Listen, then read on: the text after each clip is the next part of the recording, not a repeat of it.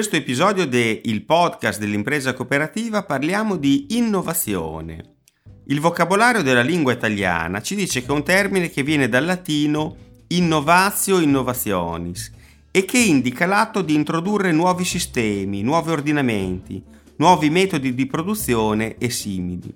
In senso concreto rimanda a ogni novità, mutamento, trasformazione, che modifichi radicalmente o provochi comunque un efficace svecchiamento in un ordinamento politico-sociale, in un metodo di produzione, in una tecnica.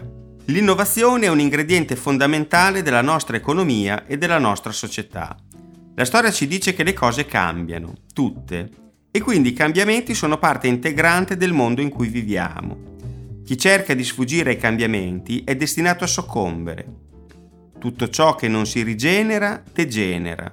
È una frase del filosofo e sociologo francese Edgar Morin. Per continuare a sopravvivere, neanche a vivere, a sopravvivere, ogni organizzazione, ogni sistema, ogni impresa deve innovare per adeguarsi ai cambiamenti circostanti nella società e nel mercato. L'ambito che ci interessa di più in questa sede è l'economia e tiriamo in ballo un altro grande intellettuale, Joseph Schumpeter, austriaco ed economista grande interprete della cultura primo-novecentesca. Schumpeter identifica nell'innovazione l'elemento distintivo dell'imprenditore. Ogni prodotto o servizio o organizzazione o processo deve essere percepito dall'imprenditore come qualche cosa che può essere migliorato.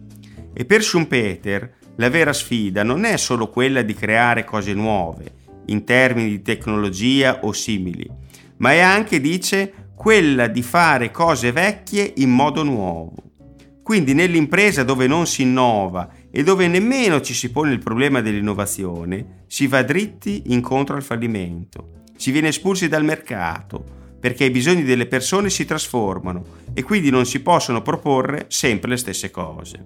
L'impresa cooperativa è essa stessa un esempio di innovazione, innovazione sociale e organizzativa, perché nel corso del XIX secolo, con il contributo di più cervelli, viene codificato un modo di fare impresa che ha regole differenti, perché obbedisce a principi e valori diversi da quelli del capitalismo tradizionale.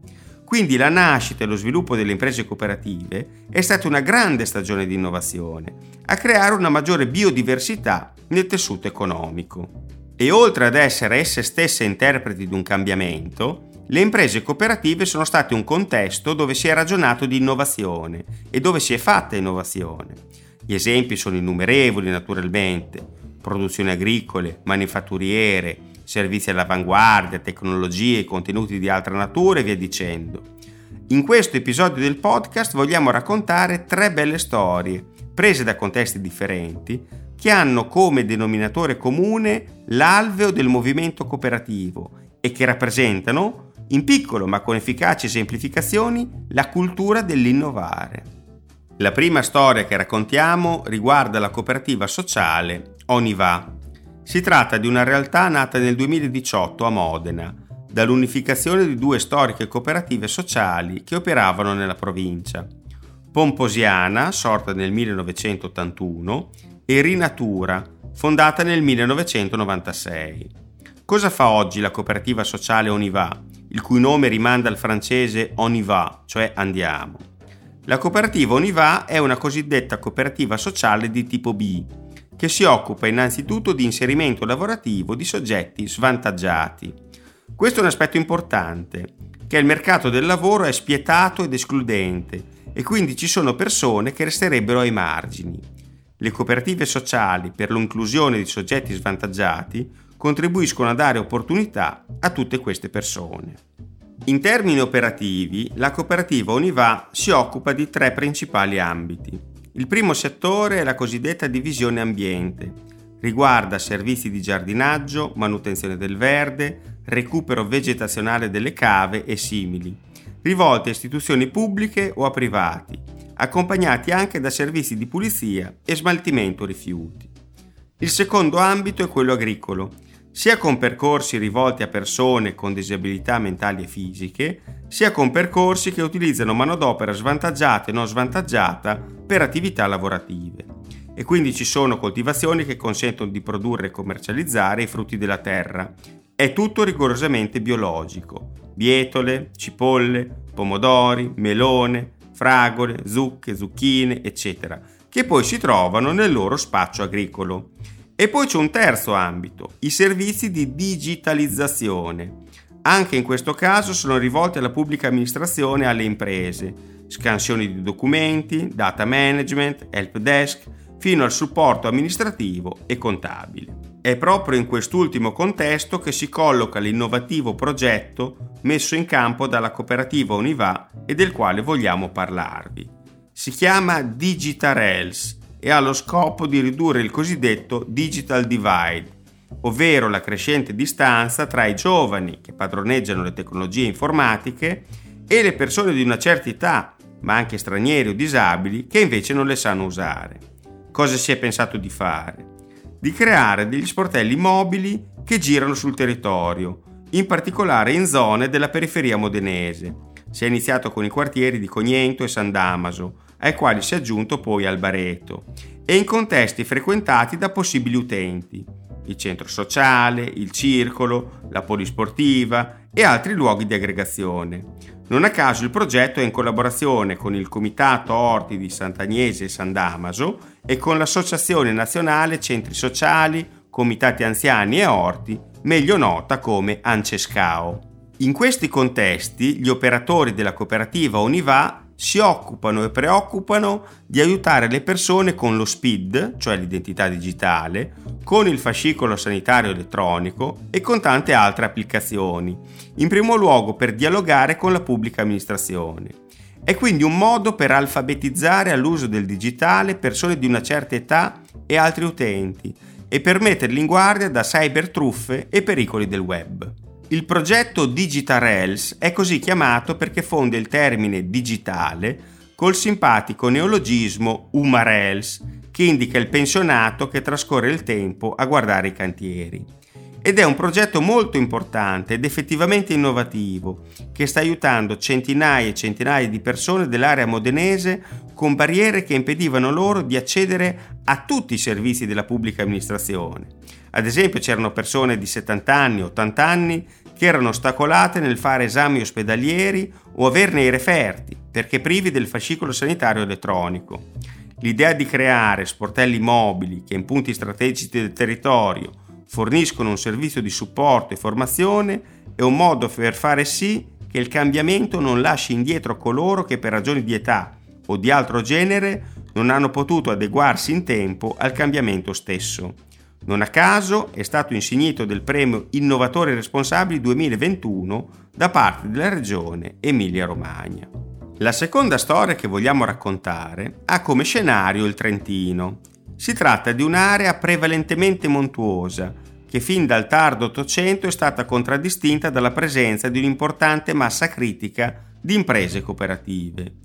Il Trentino è una delle culture della cooperazione italiana, europea e mondiale, con una grande densità di casse rurali e artigiane, ovvero le banche di credito cooperativo, di cooperative e consorzi che operano nel settore agricolo e agroalimentare, come Cavite e Melinda, di spacci della cooperazione di consumo, storicamente noti come famiglie cooperative, e di altre esperienze di questo genere in differenti ambiti economici, sempre nelle valli comprese fra il lago di Garda e la provincia autonoma di Bolzano.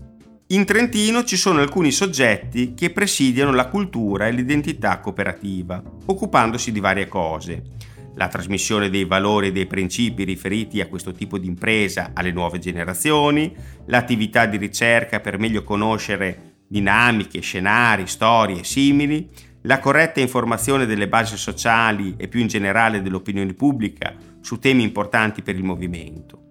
Tra le realtà che fanno questo c'è la Fondazione Don Lorenzo Guetti, nata nel 2012, anno internazionale delle imprese cooperative, per iniziativa della provincia autonoma di Trento, della Federazione Trentina delle Cooperative, dei comuni delle giudicarie esteriori, Blegio Superiore, Comano Terme, Fiavè, Stenico, San Lorenzo d'Orsino e della comunità di Valle delle Giudicarie. La fondazione è intitolata a Don Lorenzo Guetti, che è un po' il pioniere, il padre nobile della cooperazione trentina.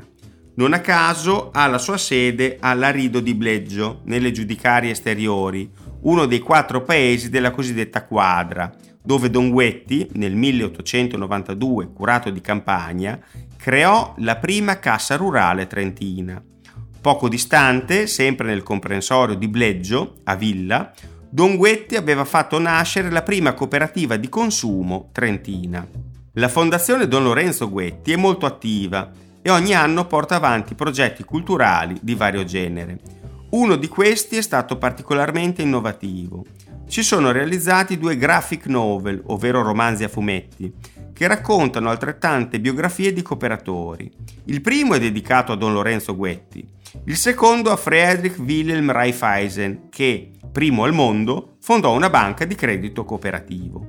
Il fumetto è un genere che piace molto ai giovani che di conseguenza occupa una parte importante di quella che chiamiamo letteratura per ragazzi, ma spesso piace anche agli adulti.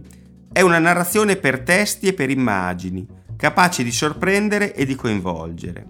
Il direttore della Fondazione Don Lorenzo Guetti, Michele Dorigatti, che da sempre ha la volontà di trovare forme idonee per avvicinare le nuove generazioni alla cultura cooperativa, ha così pensato a biografie di cooperatori a fumetti.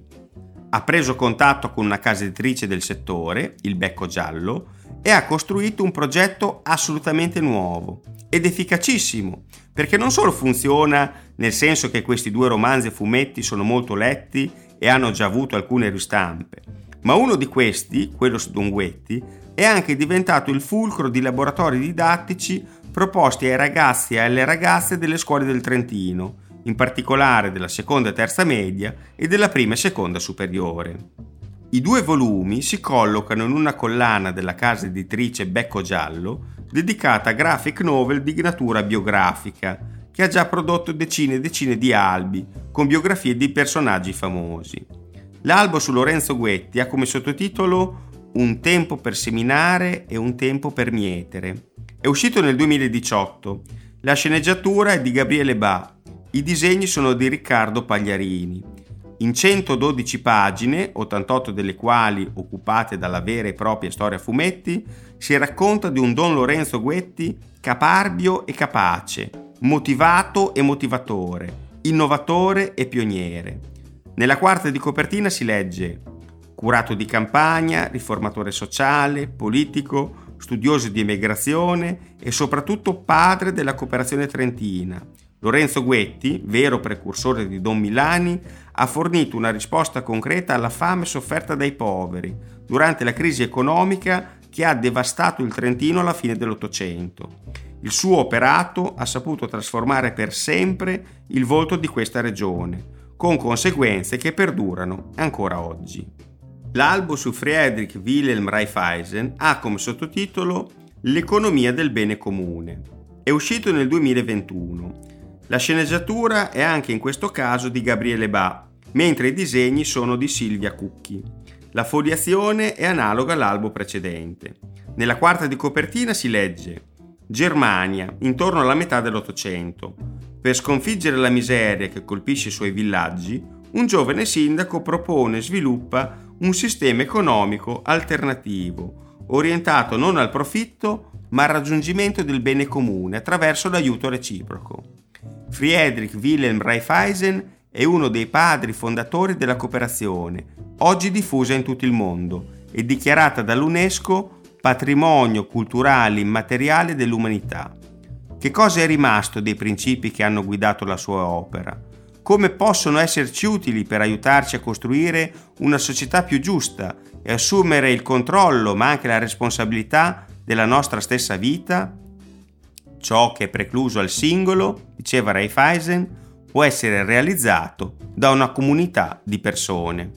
La terza storia che raccontiamo è quella della cooperativa imballaggio di Poggio Berni, in provincia di Rimini, oggi Poggio Toriana, per via di una fusione tra comuni limitrofi. La storia della cooperativa iniziò nel 1972, quando oltre 50 lavoratori della segheria Silgi, che si trovava in stato fallimentare, costituirono la cooperativa con l'obiettivo di continuare l'attività di produzione di cassette in legno per il mercato ortofrutticolo e garantirci un'occupazione. La cooperativa neocostituita ottenne in affitto la ditta Silgi dal giudice curatore del fallimento e fu così che il 4 aprile 1972 iniziò la sua attività. La direzione della cooperativa dimostrò da subito buone capacità di gestione e imprenditoriali e questo permise, tre anni dopo, di acquisire definitivamente l'azienda dal Tribunale di Rimini. Nei primi tre anni in affitto, i lavoratori in forza permanente erano oltre 50, un numero importante se si considera la stagionalità del tipo di produzione, che si concentrava in particolare in primavera ed estate. La capacità produttiva che l'azienda riuscì a esprimere con le attrezzature possedute al tempo era di 800-1000 cassette all'ora e veniva fatta con macchinari non automatizzati. Per potersi strutturare meglio ed essere così in grado di affrontare le sfide che il mercato riservava, gli amministratori della cooperativa elaborarono un piano di sviluppo che aveva l'obiettivo di raggiungere un volume di produzione di 4.500 cassette all'ora nel giro di due anni, mantenendo invariato il numero delle maestranze. Questo per coniugare le esigenze espresse dal mercato e quelle dei soci lavoratori, il cui interesse era il mantenimento dei posti di lavoro. Il piano di sviluppo era stato discusso ed approvato dall'Assemblea dei soci, ma il timore che un incremento massiccio della capacità produttiva potesse mettere in crisi gli equilibri occupazionali certamente si avvertiva. Il piano messo a punto prevedeva l'ampliamento dei laboratori che sarebbero passati da 900 m2 a 2000 m2 e l'acquisto di nuove linee di assemblaggio, innovative per l'epoca, che consentivano di produrre cassette con cucitrici predisposte a catena di montaggio. Negli anni successivi, siamo all'inizio degli anni Ottanta, la decisione di investire e di innovare si rivelò lungimirante. Nel medio periodo si riuscì a capitalizzare l'azienda. Gli utili vennero sempre destinati al fondo di riserva indivisibile. E grazie alla buona qualità dei manufatti e alla loro diversificazione si ampliarono i mercati che la cooperativa poteva servire. Si ampliò il mercato ortofrutticolo nel quale già si operava e si aggiunsero le marinerie del Medio Adriatico, per le quali si producevano cassette per il pesce azzurro. Anche nei decenni a seguire la cooperativa continuò ad investire per rimanere all'avanguardia. Vennero acquistate altre linee di assemblaggio in sostituzione di quelle in uso, sempre più performanti, in grado di realizzare cassette di qualità maggiore e di semplificare i cambi di produzione, grazie all'introduzione dell'elettronica. Le stampatrici divennero da meccaniche a getto d'inchiostro, in grado di stampigliare tutti i tipi di loghi e informazioni sulle fiancate delle cassette, superando così il tradizionale limite di avere grafiche con solo due o tre colori, tipicamente il rosso e il verde. Questo aspetto, apparentemente secondario rispetto agli altri, è però significativo. Era un'innovazione per rispondere alle esigenze del cliente, ovvero avere i prodotti confezionati con imballaggi graficamente coerenti con il marchio, con l'immagine e con la comunicazione aziendale. L'ultima linea di assemblaggio è stata acquistata ed installata dalla cooperativa nel 2016 e rappresenta ad oggi il massimo dell'evoluzione tecnologica in questo settore.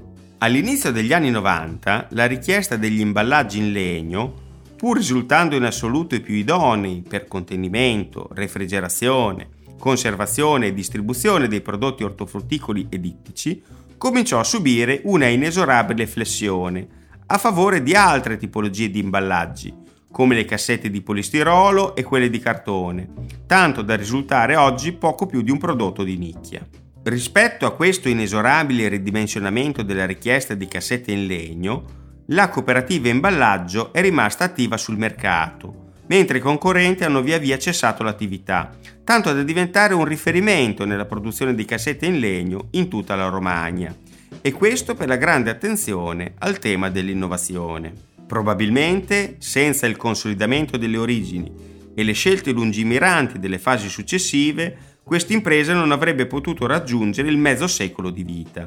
In questo episodio del podcast abbiamo raccontato tre differenti storie, tutte e tre hanno come denominatore comune il tema dell'innovazione e ci fanno capire da tre angolazioni diverse qual è l'importanza di trovare nuove e migliori soluzioni. La cooperativa sociale Univa, con il progetto Digital Health, ha saputo offrire un servizio per tutti coloro che, per ragioni di età o di altro genere, fanno fatica ad accedere all'identità digitale, al fascicolo sanitario elettronico e simili. La Fondazione Don Lorenzo Guetti ha realizzato due fumetti dedicati ai pionieri della cooperazione, cercando di avvicinare i più giovani a questo genere di cultura. E la cooperativa Imballaggio, che può essere considerata una sorta di workers buyout ante litteram, ovvero una cooperativa nata dalle ceneri di un'impresa privata, è stata protagonista dell'innovazione relativa alla fabbricazione di cassette in legno.